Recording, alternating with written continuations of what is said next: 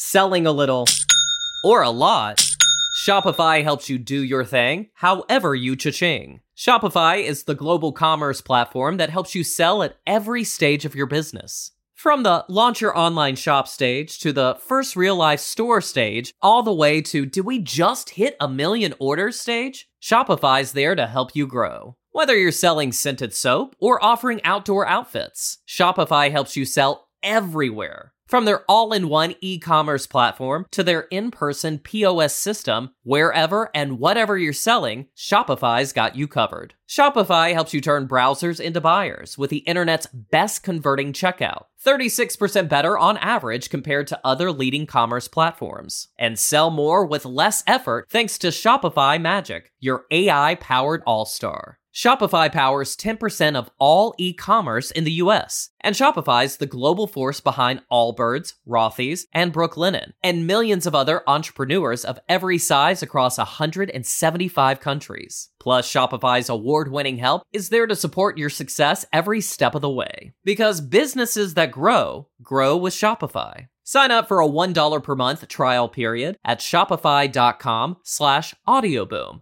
all lowercase. Go to shopify.com slash audioboom now to grow your business no matter what stage you're in. Shopify.com slash audioboom.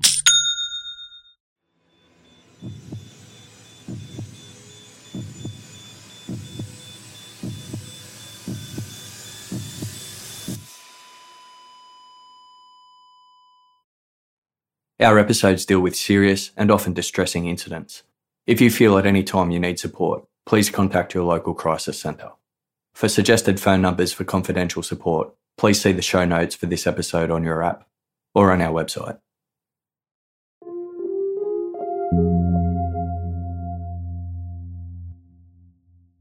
Teresa Marsden was incredibly close to her firstborn daughter, 20 year old Renee. The two were more like best friends and they told each other everything. Teresa had separated from Renee's biological father when Renee was just two years old, affording the mother and daughter a close bond. When Teresa eventually remarried a man named Mark and had three more children, Renee was delighted. Nurturing and kind hearted, she loved being an older sister and adored her family. She considered Mark to be her real father, as he raised her and was always there for her. Renee's life motto was family comes first and everything else comes after. One Mother's Day, Renee presented Teresa with an unexpected surprise a tattoo in her honour. Written down the side of Renee's ribcage were the words, Life is beautiful because of you. When Renee arrived home early from work on the afternoon of Monday, August 5, 2013, Teresa could immediately sense that something was wrong. Renee was typically happy and bubbly with a bright, infectious smile. But as she walked through the Marsdens' living room at their home in Sydney's northwestern suburb of Glenhaven, she was visibly deflated.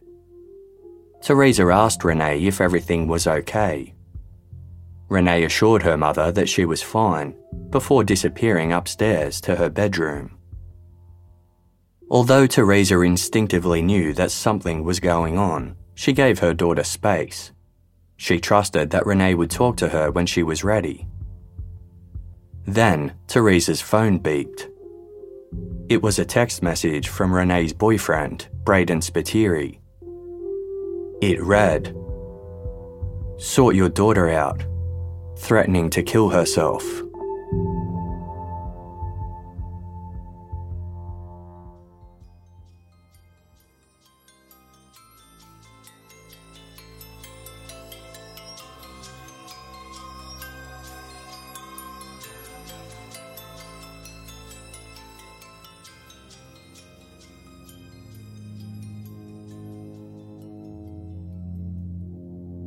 Renee Marsden was introduced to Braden Spiteri in late November 2011 through her close friend, Camilla Zaidan.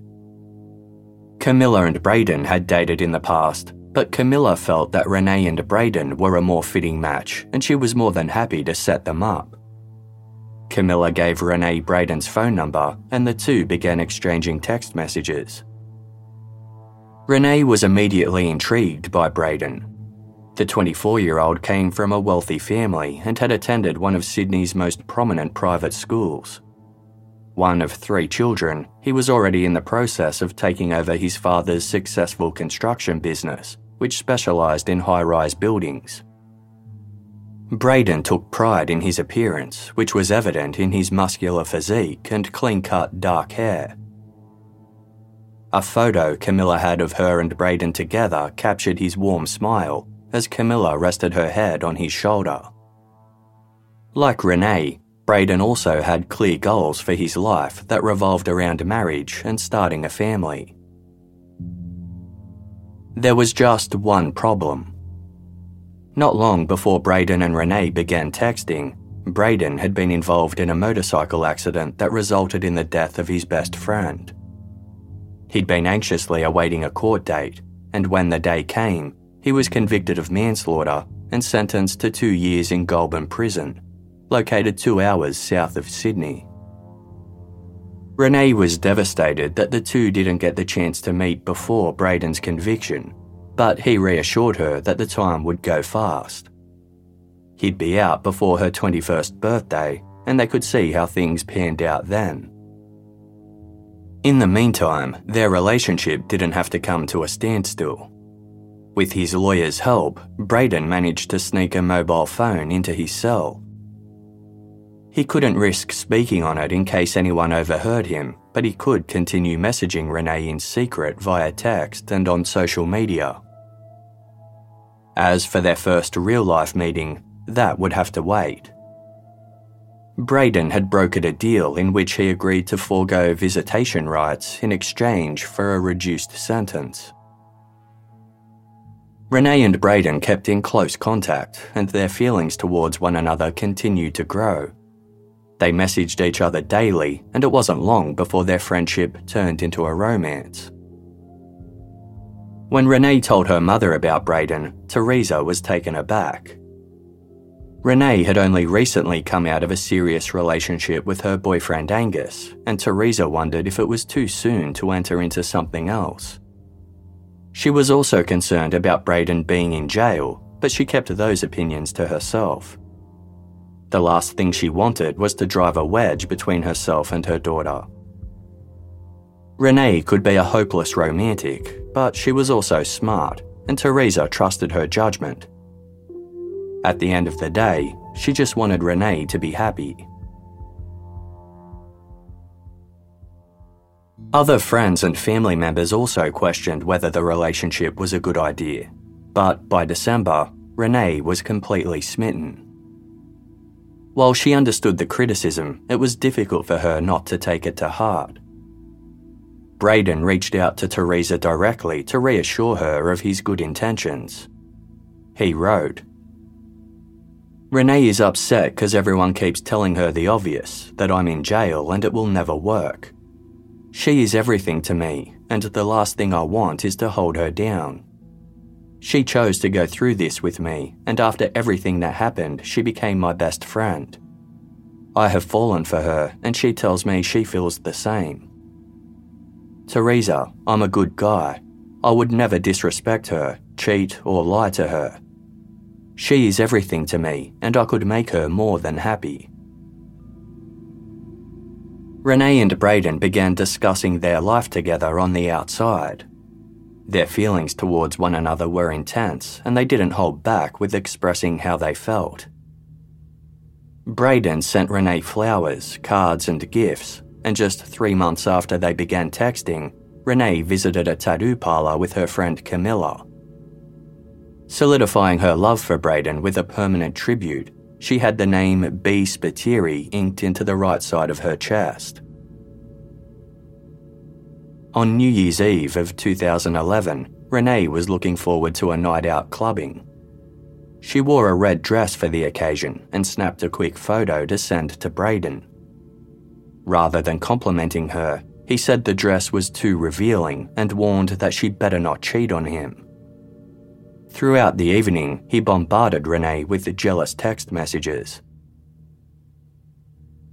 After this, another side of Braden started to emerge.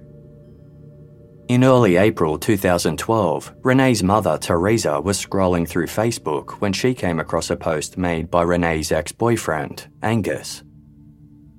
Teresa had always been fond of Angus, so she liked the post. Braden had access to Renee's Facebook account, and when he saw the engagement from Teresa, he was furious. He hated that she was still communicating with Renee's ex and contacted Renee to express how much this hurt him. He then sent Teresa an abusive text message accusing her of being an unfit mother. Teresa was appalled, not only by the accusation, but by the fact that Renee had given Braden her Facebook password. Shortly after, Braden underwent surgery which required several weeks of recovery. He wasn't able to use his phone during that time but his lawyer contacted Renee to let her know that the operation had been a success. By May, Teresa could no longer bite her tongue. She told Renee she found Braden to be rude and arrogant and didn't think theirs was a healthy relationship.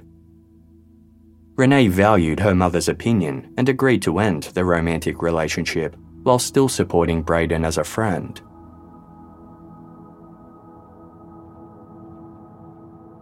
In August 2012, Braden applied for parole and succeeded.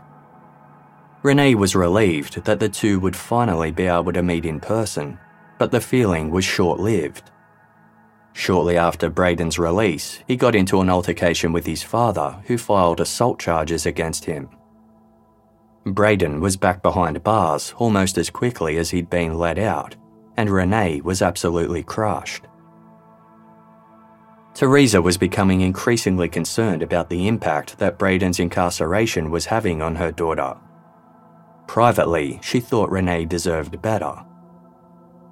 Teresa reached out to Braden and requested that he cease contact with Renee, at least until he was a free man.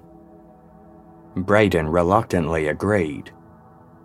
He told Renee to move on for the time being, but reassured her that his feelings hadn't changed and they could start things up again when he was on the outside. Renee tried to move on, but the lack of contact with Braden left a void in her life. She was also going through a stressful situation at work, and it all became too much. Renee took an overdose of medication, and while she didn't intend to harm herself, the dose made her sick. For several days, she was nauseous and couldn't keep any food down. She eventually went to the emergency room where she told the attending doctor that she regretted the overdose. She was happy to be alive and had no lingering feelings of self harm. With no damage done, she was discharged that same day. This signalled a turning point for Renee she started dating a co worker named Ian, who was 12 years her senior. Despite the age gap, Renee's parents were thrilled. Ian was a decent man who treated Renee well and made her happy. But the pair's relationship wasn't without complications. When Braden found out about Ian, he raged. He managed to get Ian's contact details and sent him a message that warned Stay the fuck away from Renee. In October 2012, Renee attended an awards ceremony for work. Dolled up in a new dress, she took a photo of herself in her hotel room and posted it on social media. Shortly after, she received a message from Braden. He had seen the post and made the astute observation that Ian's shoes were visible in the photo. This enraged Braden, who began accusing Renee of cheating on him. Renee's relationship with Ian continued to progress, but she resumed regular contact with Braden. Ian knew that the two were still in touch, and although he wasn't happy about it, he seemingly accepted it.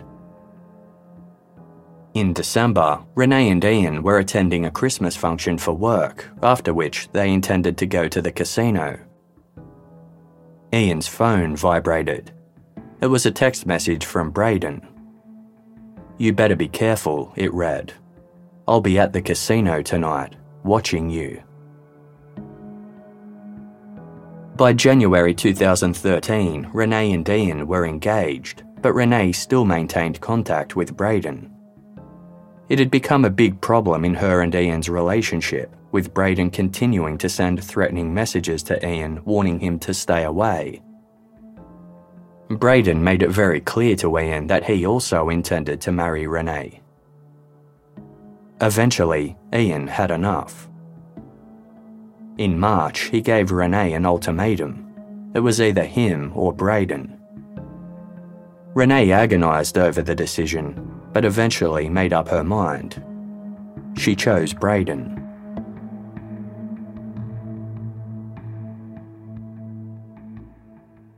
It was a rocky transition as the two worked to rebuild their relationship, and serious cracks began to form. One day they were loving and supportive of one another, and the next they were arguing. Braden told Renee he wasn't sure if he still wanted to take over his father's construction business, which she thought was a mistake. In turn, he accused her of being greedy and only caring about money, he also pressed her about her relationship with Ian, which he viewed as infidelity, and this deeply frustrated Renee.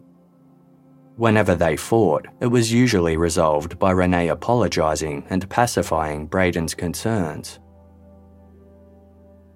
But there was one thing that Renee couldn't move past.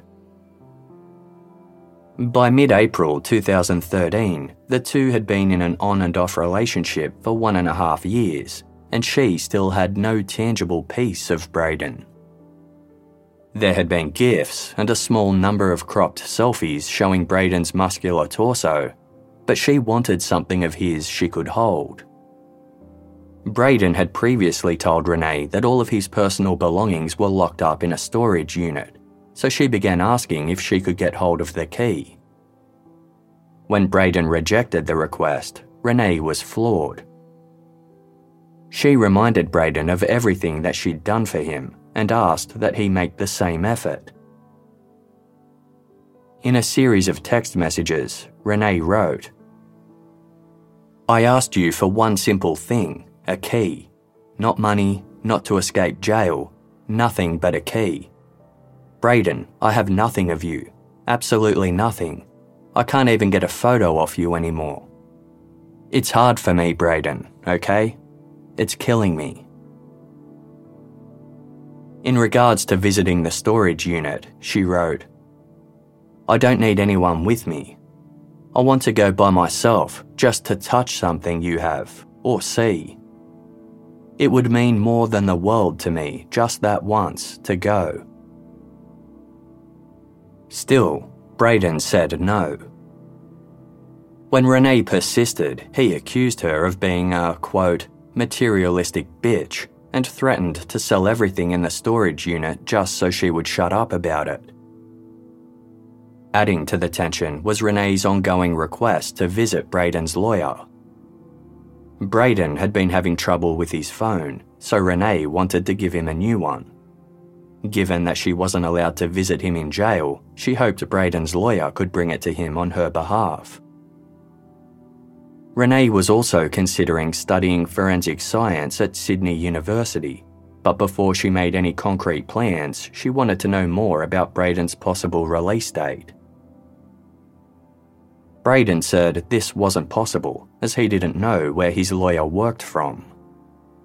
Renee found this hard to believe. She knew that Braden had attended multiple meetings with his lawyer, so she questioned it. Braden responded who the fuck are you to question what my meetings are about and fucking who with? This was the last straw for Renee. She told Braden she'd had enough. He quickly backtracked, texting her an apology that read I love you, Renee. You changed my life from day one. I know there has been hard times, fuck times, and mean times. I adore you and you're so beautiful in every way. I miss you. I love you so much, Renee, without fail, every day. Renee said she was done with the relationship unless Braden changed his behaviour and agreed to her simple requests. Braden explained he just wasn't ready to face what was in the storage unit. He pleaded for Renee to have faith in him and to stop questioning him, the same way he'd agreed to stop questioning her about Ian. They had to learn to believe in one another.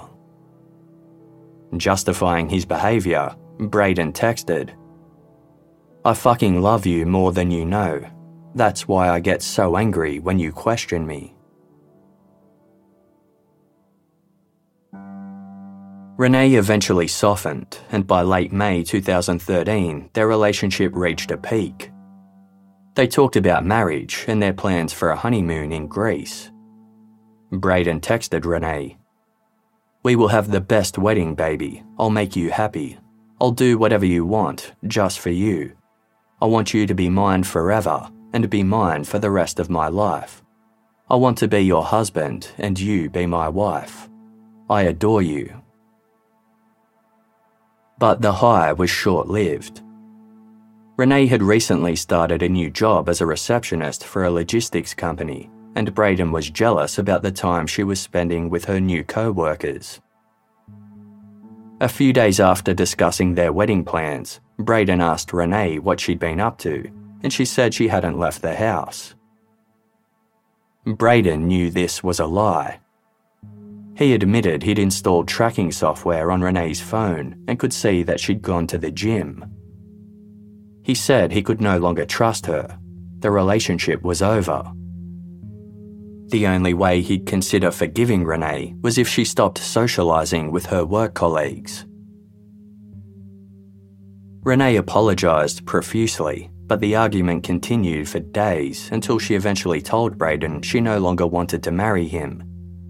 She'd only reconsider if he agreed to make a list of eight changes she'd identified as problematic. Braden agreed, as long as Renee promised to remain loyal and agreed not to spend time alone with her male colleagues.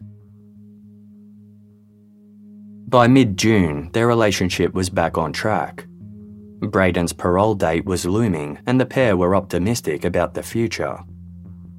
Braden told Renee, You're the best thing that ever happened to me. Renee responded, No, baby, we're the best thing that has ever happened to each other. We define true love.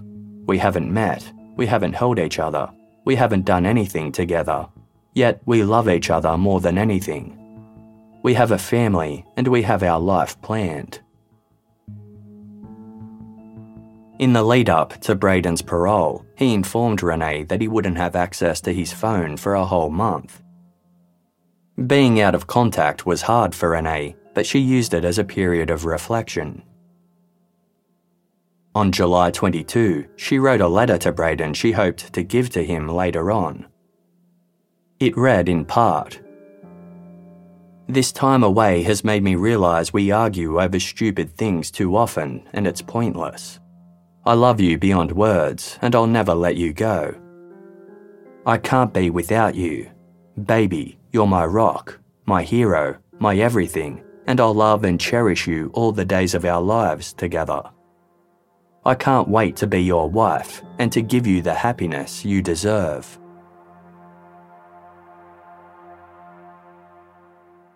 Even though Renee wasn't sure when Braden would have access to his phone again, she texted him every day in the hopes of receiving a reply.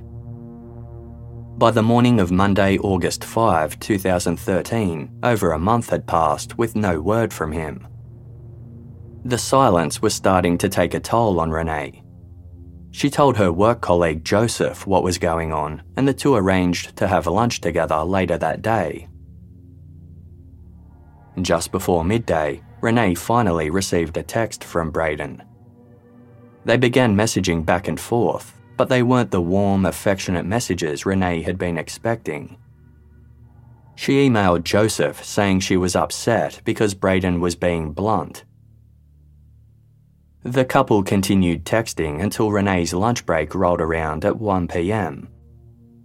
As she and Joseph began walking to a nearby coffee shop, Renee received another message. Her hands began to shake and she started to cry. She showed the phone to Joseph. The message was from Braden and read I think I need a break, and so do you. Renee and Joseph continued on to the coffee shop, but Renee was beside herself. She sent Braden a bunch of messages, but he didn't reply. Renee was too upset to return to work. She went home, where her mother Teresa instantly noticed that something was wrong. Renee assured her mother she was fine before retreating to her room. Teresa then received the text from Braden saying that her daughter was threatening suicide. Teresa responded, Please explain to me why a young woman would want to kill herself. To which Braden said, Ask her yourself. Maybe explain to me why you never got her help last time. Have you ever thought you have neglected her when she clearly needs help?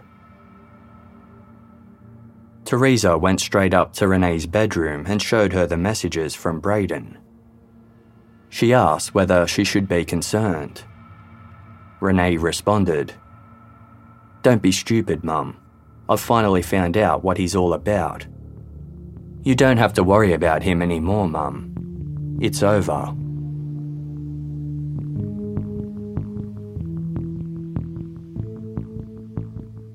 Teresa left her daughter alone, but went back to check on her shortly after. Renee was getting changed into black tights, a black jumper, and black ballet flats. She applied some fresh makeup and pulled her long hair back into a bun. Renee said she was going out to dinner with some work friends in the eastern suburbs, but wouldn't be out long. Reassured that Renee was feeling better, Teresa left home to take two of her younger children to swimming lessons. While she was there, her phone beeped at 5:49 p.m. It was a message from Renee. I love you so much, it said. I'm sorry for everything and the pain I will now cause you, but I'll be okay. I'll still be here. When you need to talk to me, just call my name and I'll be there. You're the most amazing person and mother ever, and my very best friend. I wasn't happy, and I need you to understand that it's okay. Don't let this ruin everything else you need to take care of. I need you to be strong for me. I love you, Mama. I always will. And I'll be waiting when you come. Teresa wasn't entirely sure what to make of her daughter's text message. It wasn't out of character for Renee to send her affectionate texts, but this one was significantly different. Teresa called Renee's phone multiple times, but there was no answer. She went and showed the text to a friend, who suggested that she call the police. Officers arrived at the Marsden's house at 7:50 p.m and were immediately concerned for Renee's welfare. They put an alert out for Renee's car, a red Mazda 2, and started patrolling the streets on the lookout for the 20 year old. Meanwhile, Teresa texted Renee's friend, Camilla Zaidan, and asked if she'd heard from Renee. The two friends had recently had a falling out, but Teresa knew they usually patched things up. Camilla responded, She messaged me a while ago. Is everything okay? Camilla later said she'd received a message from Renee just minutes before Teresa had. In it, Renee said that she loved Camilla and was sorry. Given that they weren't speaking, Camilla assumed the text was in relation to their falling out she offered to come over and help Teresa look for Renee. They drove around to various locations where Camilla thought her friend might be, including a nearby McDonald's. It then occurred to Camilla that Renee might have gone to Braden's sister's house. Camilla directed them to a residence in Glenhaven, but when they drove by, Renee's car was nowhere to be seen. The police contacted Renee's mobile phone provider, who informed them that her phone had been switched off just before 6pm in the vicinity of Vaucluse, a Sydney suburb 40 kilometres east of the Marsden's home. This location raised immediate red flags for police. Vaucluse was the gateway to the Gap, a high ocean clifftop on the South Head Peninsula. Due to its views over the Tasman Sea, the area was a popular tourist destination, but it was also a notorious suicide spot. Measures had been put in place to deter those considering ending their own lives, including an inward leaning concave barrier, security cameras, and phone booths providing access to 24 7 crisis counselling. Regardless, some reports estimated that up to 50 people killed themselves at the gap each year by taking the 100 metre leap into the sea and rocks below.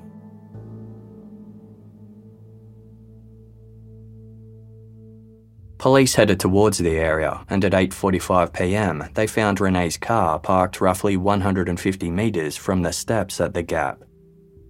Her wallet was inside, along with an old iPhone she'd stopped using two months prior, a Valentine's Day card from Braden, and a small collage made up of the very few photos that Braden had sent Renee. Written in the condensation on the car windows were the words, I love you, Braden. Renee's parents were notified and they rushed to the scene in a panic. Renee's car was usually filled with personal items like clothes and makeup, but it struck them as odd that it was now completely empty. As police conducted both land and air searches, Teresa and her husband Mark walked the coastal cliffs and surrounding paths and parklands, shouting Renee's name before the search was called off due to darkness. It resumed the following morning. Sitting neatly near an old gun turret in a reserve known as Jacob's Ladder, Teresa found Renee's black ballet flats. Another air search was conducted while the water police scoured the surrounding sea and three police divers searched the rocky sea floor. Still, there was no sign of Renee. Police made the tragic conclusion that Renee had taken her own life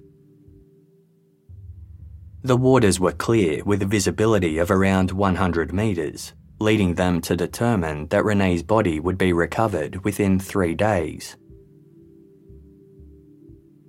Teresa refused to believe that her daughter had suicided. It simply didn't make sense. Just two days earlier, Renee had a ball celebrating her cousin's 21st birthday, and she was looking forward to her own 21st in a couple months' time. She was excited about studying and was making plans to move into the city.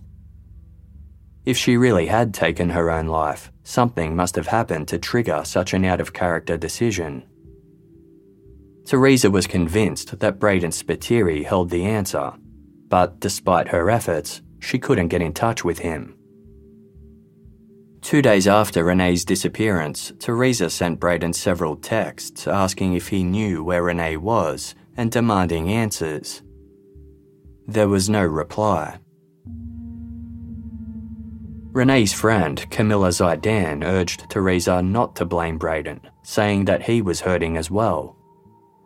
When Teresa asked how she could possibly know this, Camilla explained that on the night Renee went missing, Braden had called her from a private number. He was worried about Renee, but didn't want to speak to anyone because he knew he'd get the blame. According to Camilla, Renee had expressed suicidal thoughts in the past, but had promised she'd never act on them. Camilla told Teresa, It didn't have anything to do with Braden. I think Renee was just an upset person. She always felt like everyone was against her. Police were interested in the role Braden Spiteri might have played in Renee's disappearance. They gathered phone records and CCTV footage to help piece together Renee's last movements and her final interactions with Braden. Renee's primary mobile phone was never recovered, therefore, the content of the messages couldn't be ascertained. Police attempted to extract the messages from the old iPhone found in Renee's car but it was protected by a passcode which they couldn't unlock. Based on the available records, it was ascertained that on the day that Renee died, she and Braden had exchanged 91 text messages. After Renee assured her mother that she'd ended things with Braden for good, she continued sending him messages. Braden didn't reply. Renee then drove towards the gap, arriving at around 5:20 p.m. There was still no response from Braden. She texted him again before walking around the area and sitting on a brick wall near the old gun turret. She sent Braden five more messages, and at 5:46 p.m., he finally replied. Renee sent Braden three more texts, each of which was met with silence. She then sent a text to her friend, Camilla Zaidan. It was followed by the goodbye message to her mother before Renee removed her shoes and climbed the nearby fence. As she glanced over the rocky cliff edge, she received a text from Braden. Renee replied straight away.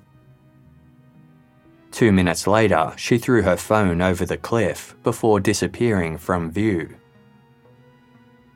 By the time Braden wrote back at 5:55 p.m., Renee was already gone. A phone call Renee had made at 2:44 p.m. was also significant. It appeared that shortly after receiving the text message from Braden saying that they needed to take a break, Renee had called a Goulburn prison. What transpired on that 90 second phone call was unknown, but it was possible she'd learned what the police had come to know for themselves that there was no inmate at Goulburn Prison named Braden Spiteri. Selling a little or a lot, Shopify helps you do your thing however you cha-ching. Shopify is the global commerce platform that helps you sell at every stage of your business. From the launch your online shop stage to the first real life store stage, all the way to do we just hit a million orders stage? Shopify's there to help you grow. Whether you're selling scented soap or offering outdoor outfits, Shopify helps you sell everywhere. From their all in one e commerce platform to their in person POS system, wherever and whatever you're selling, Shopify's got you covered. Shopify helps you turn browsers into buyers with the internet's best converting checkout, 36% better on average compared to other leading commerce platforms. And sell more with less effort thanks to Shopify Magic, your AI powered all star. Shopify powers 10% of all e-commerce in the US, and Shopify's the global force behind Allbirds, Rothy's, and Brooklinen, and millions of other entrepreneurs of every size across 175 countries. Plus, Shopify's award-winning help is there to support your success every step of the way. Because businesses that grow, grow with Shopify. Sign up for a $1 per month trial period at shopify.com slash audioboom, all lowercase. Go to shopify.com slash audioboom now to grow your business no matter what stage you're in. Shopify.com slash audioboom. Prescription products require completion of an online medication consultation with an independent healthcare provider through the LifeMD platform and are only available if prescribed. Subscription required. Individual results may vary. Additional restrictions apply. Read all warnings before using GLP 1s. Side effects may include a risk of thyroid C cell tumors. Do not use GLP 1s if you or your family have a history of thyroid cancer. If you've struggled for years to lose weight and have given up hope, did you know you can now access GLP 1 prescription medications at trylifemd.com? We're now offering eligible patients online access to GLP 1s, the breakthrough prescription medication that can help you lose body fat and weight. Listen to what people are saying. It's fun to put on jeans that you couldn't get into six months ago. Every morning, I look forward to getting on the scale. For anybody who's struggling with their weight, it's a godsend. And here's the best part your insurance may cover 100% of the cost of your medication. So go to trylifemd.com to have your eligibility checked right now. Get started today at trylifemd.com. That's T R Y L I F E M D.com. Renee Marsden and Camilla Zaidan had been best friends since year 9 of high school. During the early stages of their friendship, the Marsdens noticed considerable changes in Renee's behaviour. Renee had always been outspoken and outgoing, but the more time she spent with Camilla, the more withdrawn she became. Camilla didn't like Renee's boyfriend at the time, so Renee broke up with him. She started smoking cigarettes and ditching school, with her grades suffering as a result. Renee had always been incredibly close to her cousin Stephanie, who felt that Camilla tried to tear them apart. Renee once confided in Stephanie that Camilla was being violent towards her, sometimes pushing her and punching her hard enough to cause bruises. Stephanie had no reason to doubt this, as she'd noticed the controlling behaviour for herself. She'd once been with Renee when Camilla had tried to call her 16 times in a 50 minute period. Stephanie advised Renee to stop seeing Camilla, but the friendship continued. In 2008, Renee made another confession to Stephanie. Camilla had tried to kiss her several times. She would alternate between trying to seduce Renee and being violent towards her. Although Renee considered herself heterosexual, the two eventually experimented physically. Renee made it clear that nothing would ever eventuate, given that she was straight. But Camilla's feelings were significantly stronger than Renee's. In one email to Renee, Camilla wrote, I swear to God, kid, you're going nowhere. Do you understand? You abuse me, I'll laugh. You kill me, I'll be your ghost. You hate me, I'll still love you. Run away, chase you.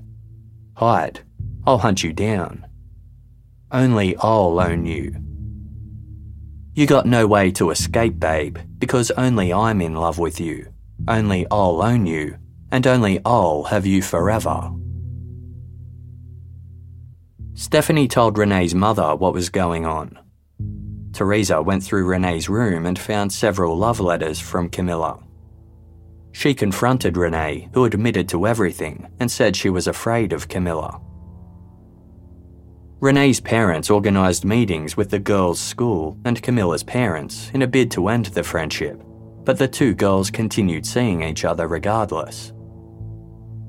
Camilla even provided Renee with a mobile phone she could use to contact her on exclusively. In 2009, Renee was sick of the way Camilla treated her. She attempted to distance herself by leaving school to study hairdressing. Shortly after, Camilla enrolled in the same course. Renee confided in Stephanie that one day Camilla had chased her down the hall and pulled her hair. She said she was scared, but didn't know what to do. It was in 2010 that Renee began a relationship with a young man named Angus and tried to put even more space between herself and Camilla. However, Camilla would show up at Renee's workplace uninvited, and Teresa noticed her lurking around outside of the Marsden's home. She had a habit of showing up at the same place as Renee and calling it a coincidence. One day, Renee and Teresa were at the library when Camilla appeared out of nowhere and said, As long as you refuse to answer my phone calls, I will continue to follow you. Renee ultimately dropped out of her hairdressing course to avoid Camilla. She organised a meeting with both of their mothers to let Camilla know she was done with their friendship for good. Camilla became so upset that she physically tried to prevent Renee from leaving, forcing Teresa to intervene. After this, Camilla continued to contact Renee. Renee mostly ignored her until August 2011 when she eventually caved in and the two resumed their friendship things didn't improve. One night, Renee received 54 missed calls from Camilla. In a text, Renee wrote, I'm sorry, but that's possessive. If you can't see that, then there is something terribly wrong with you. Undeterred, Camilla continued to make snide remarks about Angus and complained that Renee always treated her second best. Renee constantly tried to appease Camilla, but it wasn't enough. At the start of September, Camilla told Renee to make a choice between her and Angus. Renee responded that there would always be another person. If not Angus, then someone else. Two months later, Braden Spiteri entered the picture.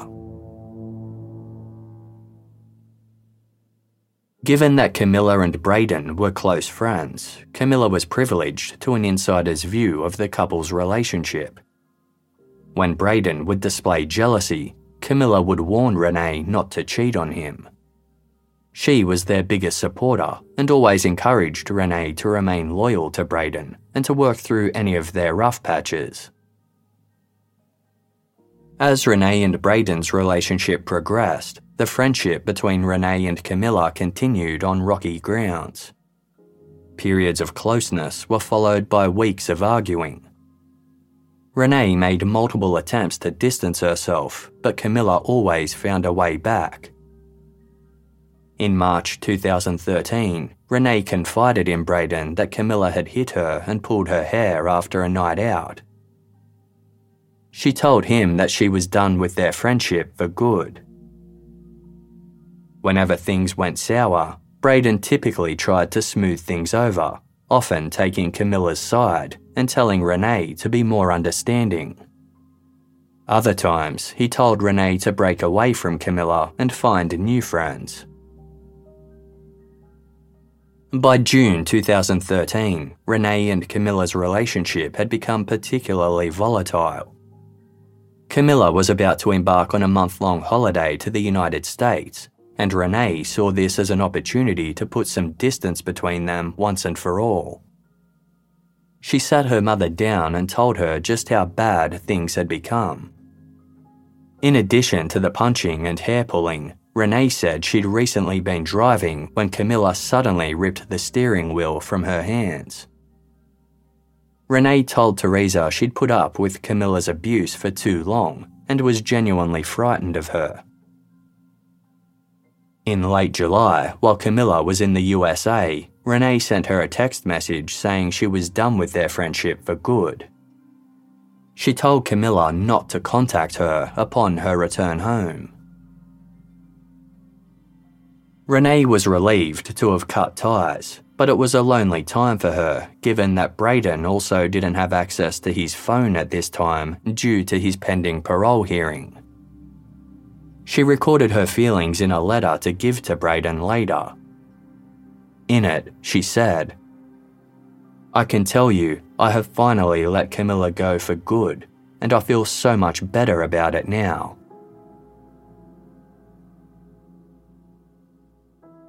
After discovering there was no inmate by the name of Braden Spiteri at Goulburn Prison, police investigating Renee's disappearance made further inquiries with correctional services, as well as the high school Braden claimed to have attended. There was no record of him anywhere. Either Braden Spiteri had been lying to Renee all along, or he didn't exist at all. Renee's ex boyfriend Angus had been devastated when Renee abruptly ended their relationship in late 2011. Curious to know more about her new boyfriend, he had looked up Braden's Facebook profile and noticed that he listed many of the same hobbies and interests as Camilla. Angus reached out to Braden and the two started chatting back and forth. Anytime Angus asked Braden questions about himself, his answers were vague. Angus also noticed that Braden's messages shared the same distinct spelling and grammatical errors as the ones he'd seen Camilla send to Renee. Worried that his ex was being duped, he voiced his suspicions to Renee that Braden and Camilla were one and the same. Renee became extremely upset at the allegation and strongly denied the possibility. Angus wasn't the only one with doubts. From early on in Renee and Braden's relationship, Renee's cousin Stephanie had expressed concerns that she didn't think Braden was real. To prove Braden's existence, Renee gave him Stephanie's phone number and the two began texting back and forth. Stephanie remained dubious. Something about the whole situation didn't feel right. Stephanie suspected that Renee was being catfished by Camilla, but she had no evidence to prove it. The skepticism frustrated Renee. She told a work colleague, If I didn't think Braden was real, I wouldn't have left Ian. Renee's parents had ongoing concerns about Camilla's feelings towards their daughter, but they never imagined she'd stoop so low as to create a false online persona just to maintain control over her. Camilla's strange behaviour following Renee's disappearance had them thinking otherwise. She'd been unusually quick to jump to Braden's defence and had no issues with laying the blame for Renee's problems on her family. When the Marsdens asked Camilla to see the last message Renee had sent her, she claimed she'd accidentally deleted it. When Teresa told Camilla she'd given Braden's phone number to the police, Camilla panicked and demanded she ask for it back. Although this was odd, it didn't prove anything. The police continued trying to access Renee's old iPhone, but were unable to bypass the security code. Desperate for answers, the Marsdens contacted Renee's mobile service provider and requested a copy of all her text records. However, this data was only held by the company for seven days. By the time they asked for it, it was already too late. On August 25, 2013, three weeks after Renee's disappearance, Camilla Zaidan arrived at the police station for a pre-arranged interview. She had been asked to bring some notes about her friendship with Renee, the pair's most recent communications, and her knowledge of Braden Spiteri. Camilla presented a two page statement as requested, but it made no mention of Braden. All it said about her and Renee's most recent communication was that Renee's final text had read, I'm sorry for everything. You will always be my best friend. I hope one day you can forgive me. I love you. Camilla said that she and Braden had met at a nightclub called The Brewery several years prior, but she couldn't recall the exact date. She gave the interviewing officer a description of Braden, but said that Renee never told her anything about their relationship. The officer asked Camilla for Braden's phone number. She said she didn't have it, as it was saved on her phone, which was broken and currently being repaired. As the interview wound up, the officer looked at Camilla and said, I want you to be honest with me. The telephone call logs that I have here in front of me suggest to me that you are Braden. Are you?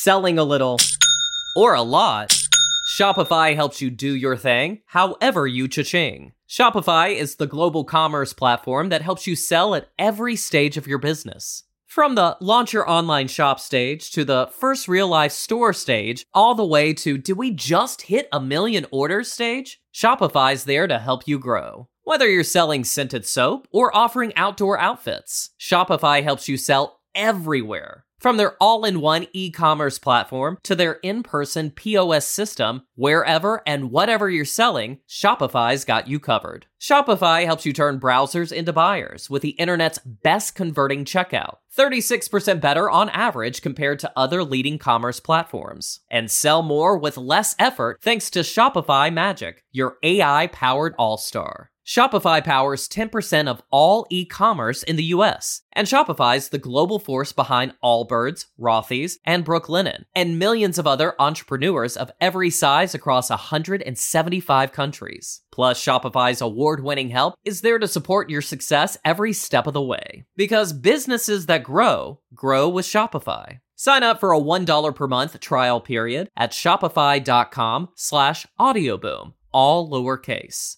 Go to shopify.com slash audioboom now to grow your business no matter what stage you're in. Shopify.com slash audioboom.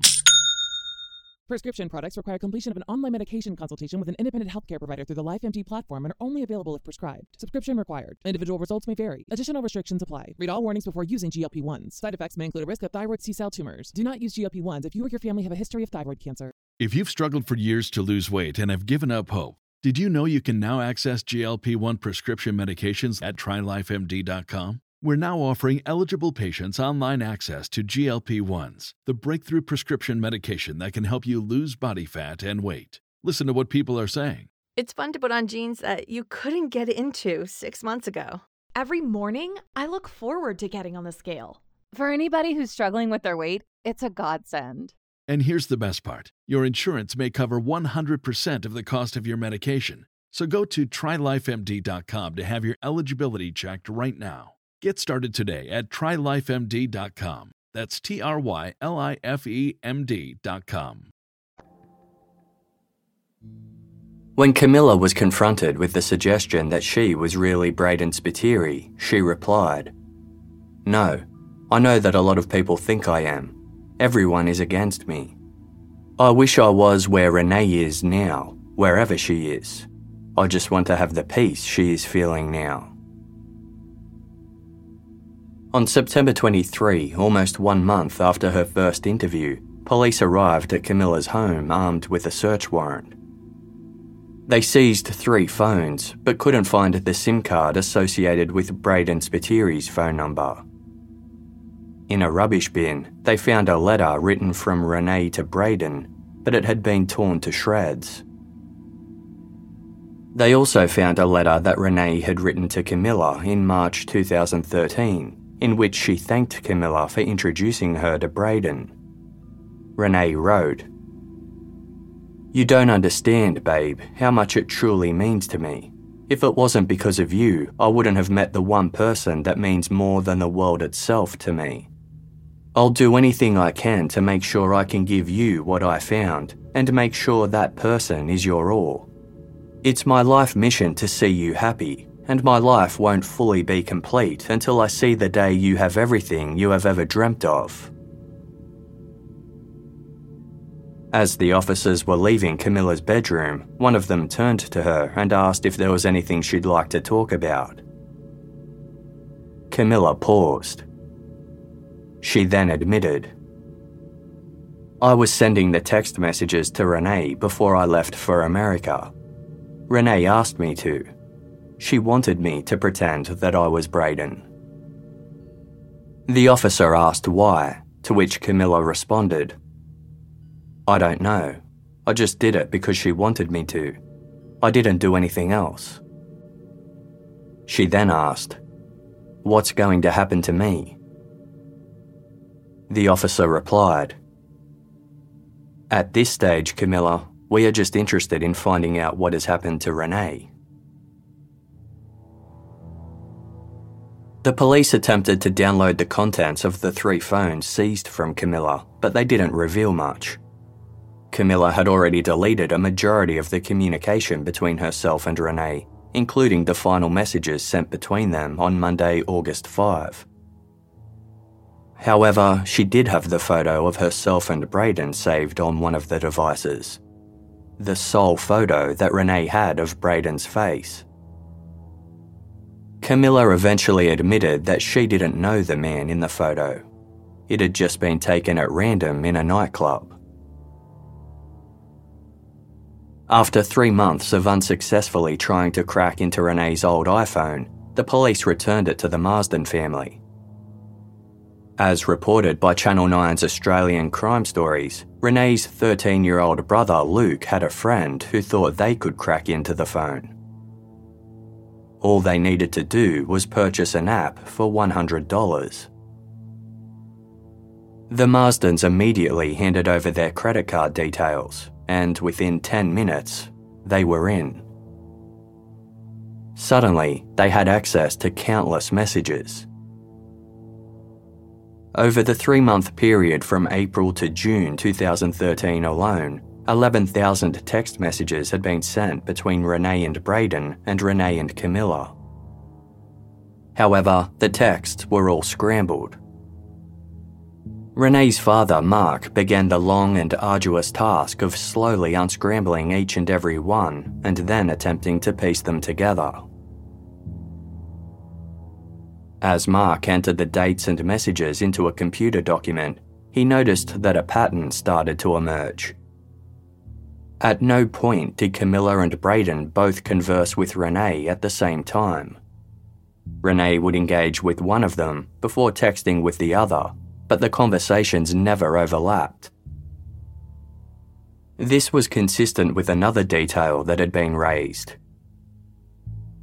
In early 2012, Braden had been out of communication with Renee while he underwent surgery. This just so happened to align with the time while Camilla was away on holiday.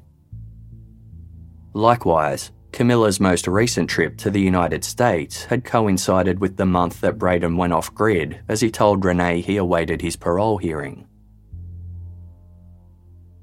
Teresa Marsden struggled to accept the fact that her daughter was really gone. Given that Renee's body was never discovered, Teresa continued to hold on to hope that she hadn't really killed herself, but had moved away to escape the threats from Camilla. Teresa distributed missing person posters all the way up the New South Wales coastline and into Queensland, hoping that Renee would pick up the phone or walk through the door. Even though the police began preparing a report for the coroner, Teresa still couldn't comprehend it. She told the Daily Mail It's different if you see a body, but there's too much evidence to suggest she's alive. There's no evidence to suspect she's not here. In 2019, six years after Renee Marsden's disappearance, Advances in technology finally made it possible for law enforcement to have full access to the contents of Renee and Braden's text messages.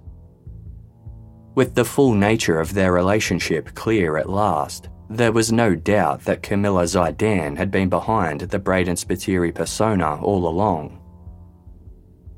At one point, Braden had even encouraged Renee to have sex with Camilla as a way to get some of her anger out a suggestion which Renee met with a firm no.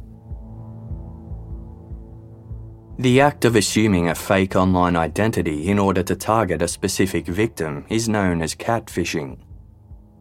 Catfishing itself isn't considered a criminal offence in Australia unless it's done for the purpose of an illegal act, such as fraud, financial gain, stalking, or the grooming of underage persons.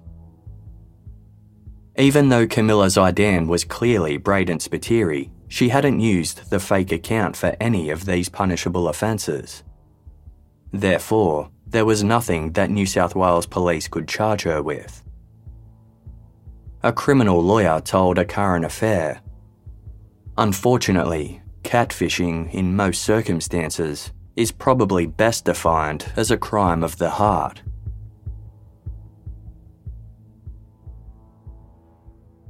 Although Teresa eventually accepted that Renee had passed away, she needed answers. She requested that a coronial inquest be conducted to determine the true role that Camilla's actions played in Renee's suicide.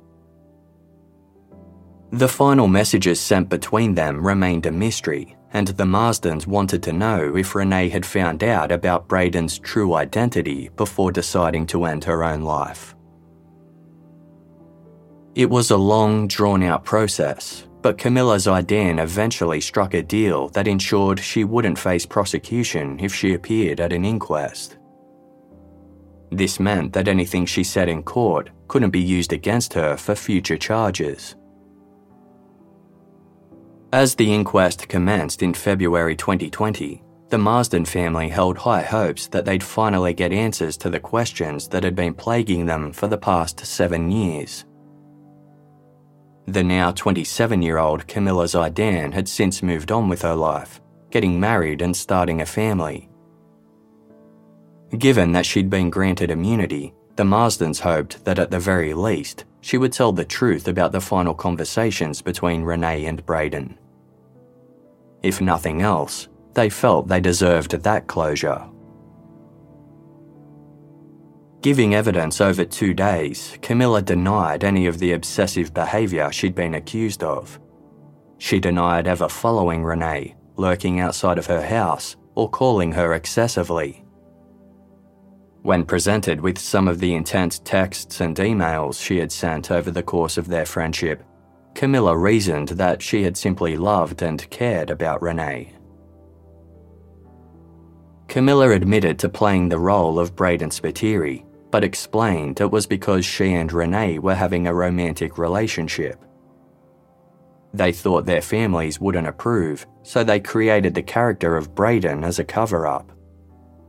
According to Camilla, Renee had played an equal part in the charade, helping to set up Braden's phone and SIM card so the two could communicate in secret.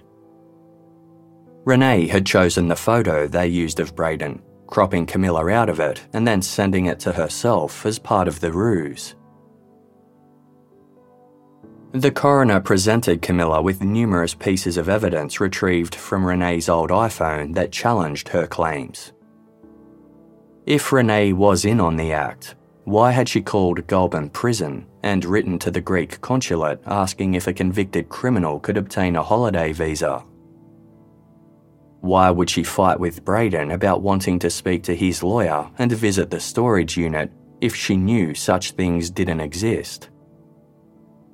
Why would she have booked an appointment with a wedding photographer and sent Braden photographs of brides and grooms if she knew such a wedding could never go ahead?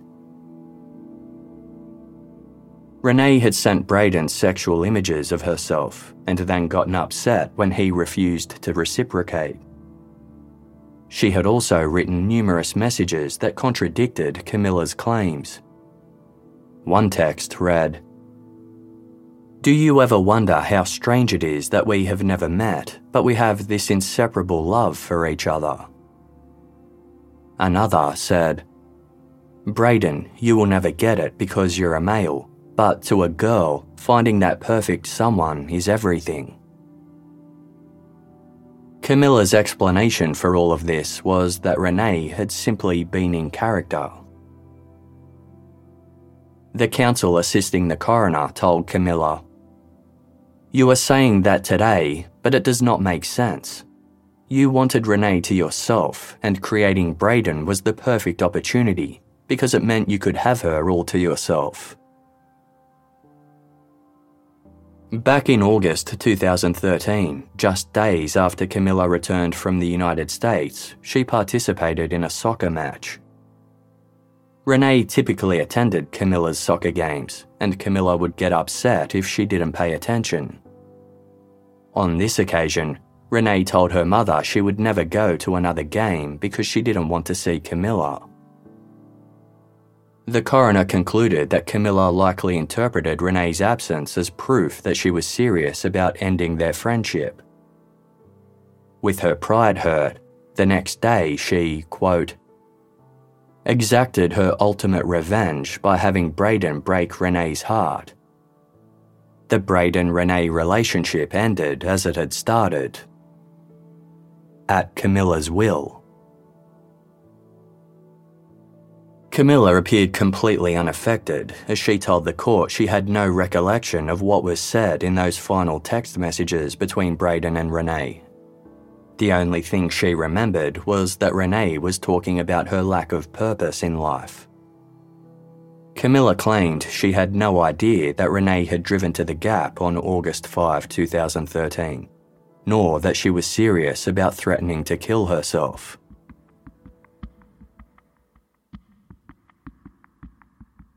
The inquest ran for four days, and it took four months for the coroner to sift through the abundance of evidence before reaching their conclusion. The findings were handed down on May 20, 2020. The coroner described Camilla Zaidan as disingenuous at best and called her evidence nothing but a pack of lies. From the evidence, it was clear to the coroner that Camilla wanted Renee all to herself she created the persona of Braden to manipulate and control Renee, and to free herself of the jealousy she felt whenever Renee was in a relationship with a man. As for whether or not Renee discovered that Braden was really Camilla, the coroner concluded. I am of the view that Renee likely did not learn of this. Camilla did not tell her because she is unable to admit to having engaged in such appalling conduct involving such an extreme betrayal of trust of her friend. These communications indicate Renee was very much of the view that Braden was not only real, but certainly not Camilla. In most Australian jurisdictions, it is a criminal offence to encourage someone to take their own life. Although Camilla knew that Renee would be devastated by the breakup with Braden, the coroner concluded that by destroying the evidence of what was said between them that day, there was no basis to prove that Camilla had incited Renee's suicide. The coroner accepted it was likely true that Camilla didn't know that Renee had driven to the Gap on the evening of August 5, 2013, or that she was serious about the suicide threats. Phone records confirmed that Camilla had been casually texting back and forth with other friends at the same time she was interacting with Renee as Braden, and was therefore distracted and, quote, untouched by Renee's distress. Although the coroner stopped short of blaming Camilla for inciting Renee's suicide, they did accept that Camilla had, quote, caused the hurt and heartbreak that led Renee to take her own life. The New South Wales Domestic Violence Death Review Team had recently released a report that suggested widening the scope of state laws to cover non violent types of domestic harm. The coroner recommended that the domestic violence team consider Renee's case in order to help progress their report. By doing so, it was possible that new coercive control laws could be implemented that would apply to individuals who engaged in similar conduct to Camilla Zaidan. This would essentially make catfishing a punishable offence, similar to intimidation and stalking. The coroner noted that Camilla showed no warmth or regard to the Marsden family, and that she wasn't concerned about anything except furthering her own fiction. Quote, Camilla displayed a deplorable lack of kindness to Renee's family by the lies she told, seeking to cast blame upon them for Renee's unhappiness. I can only hope that this inquest has given them some degree of comfort that Renee's experience is documented and understood. Renee had her entire life to look forward to, and it ended all too soon in unnecessary emotional turmoil and trauma. I offer Renee's family and friends my sincere condolences. The Marsden family were crushed by Camilla's ongoing lies. As Renee's cousin Stephanie later told Australian Crime Stories, they couldn't comprehend why Camilla couldn't have at least met them halfway. Quote, Even if she didn't want to tell us everything, she could have at least told us 50 or 60% of what really happened in the end. Outside court, Teresa Marsden told reporters to some extent, going through the inquiry and going through the findings today is just as bad as when we first heard about Renee going missing. Renee hasn't died in vain, I'll make sure of that. We can't allow this to happen to any other kid. We have to protect other victims. In 2017, a law was passed in Australia that made it illegal for an adult to use a carriage service to engage with minors for the purpose of sexual activity. As covered in episode 91 of Case File, it was named Carly's Law after Adelaide teenager Carly Ryan was murdered by a 50 year old man who catfished her online, pretending to be an 18 year old. Inspired by this, the Marsden family began campaigning to make catfishing a criminal offence when it is done with the intention of causing pain and suffering. The coroner's report supported the consideration of such a law, noting If Renee discovered that her relationship with Braden was but a fiction and she took her own life as a consequence, the community might consider that catfishing is an act which should be prohibited. Even if Renee did not discover that Camilla had committed the deception and was simply heartbroken because Braden had ended the relationship, she has taken her life about a person who does not exist. That consequence is of such gravity that the community would expect to be sanctioned. Dubbing the offence Renee's Law, Teresa started an online petition on change.org calling for catfishers to be held legally accountable for their actions. The petition states Renee had a beautiful heart that radiated love to anyone who knew her. Ultimately, her amazing personal qualities left her vulnerable to someone with malicious intent. Renee was lured into a trap set by someone who knew her best, and she's not alone. With social media dominating people's lives today, we find many others in similar situations. We will not let Renee leave us in vain. Innocent people need to know they are protected by the law from the cruelty of catfishers.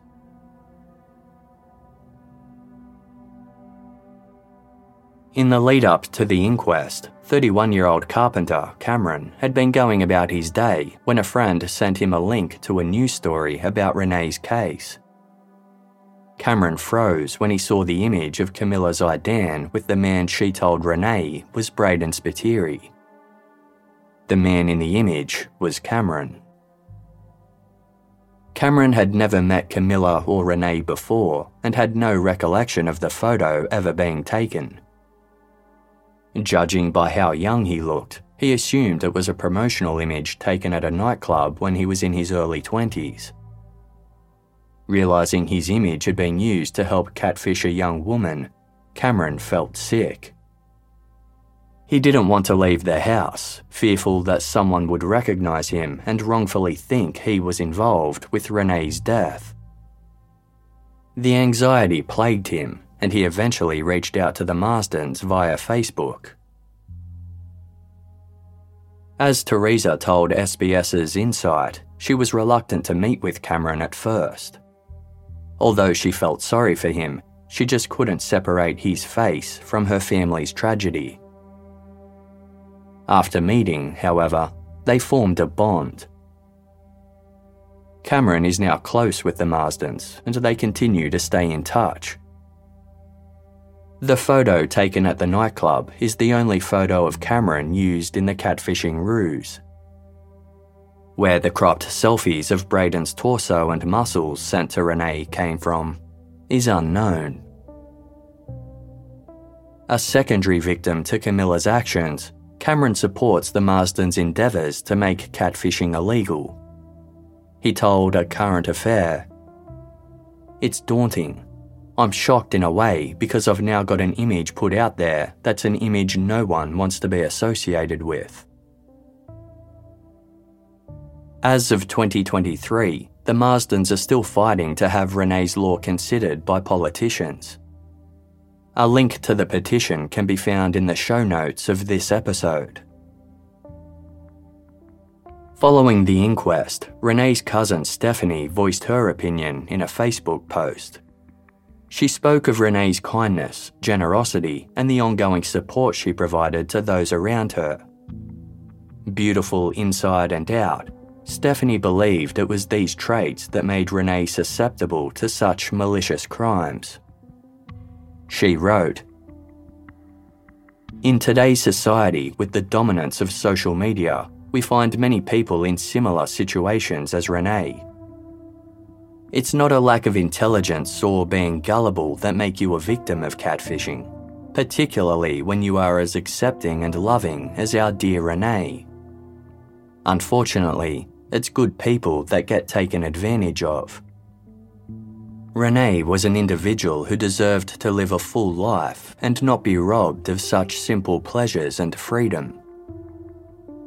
Her only guilt would be that she loved too easily and lived life with her heart on her sleeve.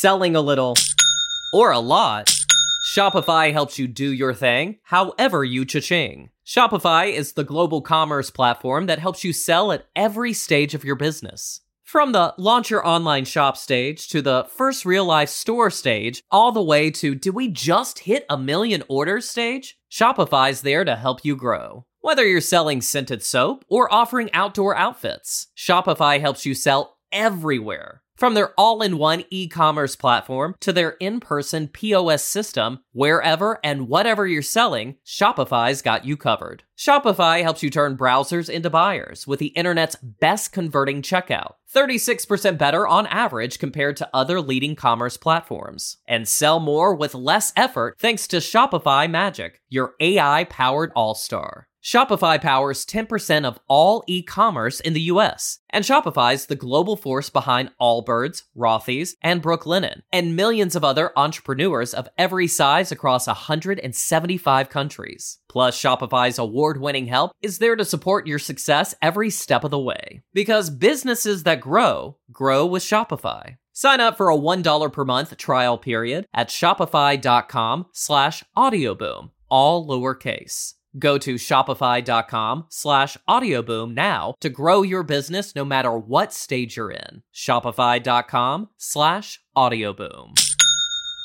Selling a little or a lot, Shopify helps you do your thing however you cha-ching. Shopify is the global commerce platform that helps you sell at every stage of your business. From the launch your online shop stage to the first real life store stage, all the way to did we just hit a million orders stage? Shopify's there to help you grow. Whether you're selling scented soap or offering outdoor outfits, Shopify helps you sell everywhere. From their all in one e commerce platform to their in person POS system, wherever and whatever you're selling, Shopify's got you covered. Shopify helps you turn browsers into buyers with the internet's best converting checkout, 36% better on average compared to other leading commerce platforms. And sell more with less effort thanks to Shopify Magic, your AI powered all star. Shopify powers 10% of all e-commerce in the US, and Shopify's the global force behind Allbirds, Rothy's, and Brooklinen, and millions of other entrepreneurs of every size across 175 countries. Plus, Shopify's award-winning help is there to support your success every step of the way. Because businesses that grow, grow with Shopify. Sign up for a $1 per month trial period at shopify.com slash audioboom, all lowercase.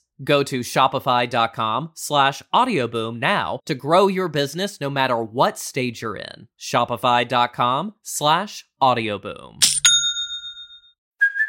Hey, it's Kaley Cuoco for Priceline. Ready to go to your happy place for a happy price? Well, why didn't you say so? Just download the Priceline app right now and save up to 60% on hotels. So, whether it's Cousin Kevin's Kazoo concert in Kansas City, go Kevin, or Becky's Bachelorette Bash in Bermuda, you never have to miss a trip ever again. So, download the Priceline app today. Your savings are waiting. Go to your happy place for a happy price. Go to your happy price, Priceline. This episode is brought to you by Shopify. Do you have a point of sale system you can trust, or is it a real POS? You need Shopify for retail. From accepting payments to managing inventory, Shopify POS has everything you need to sell in person. Go to shopify.com slash system, all lowercase, to take your retail business to the next level today. That's shopify.com slash system.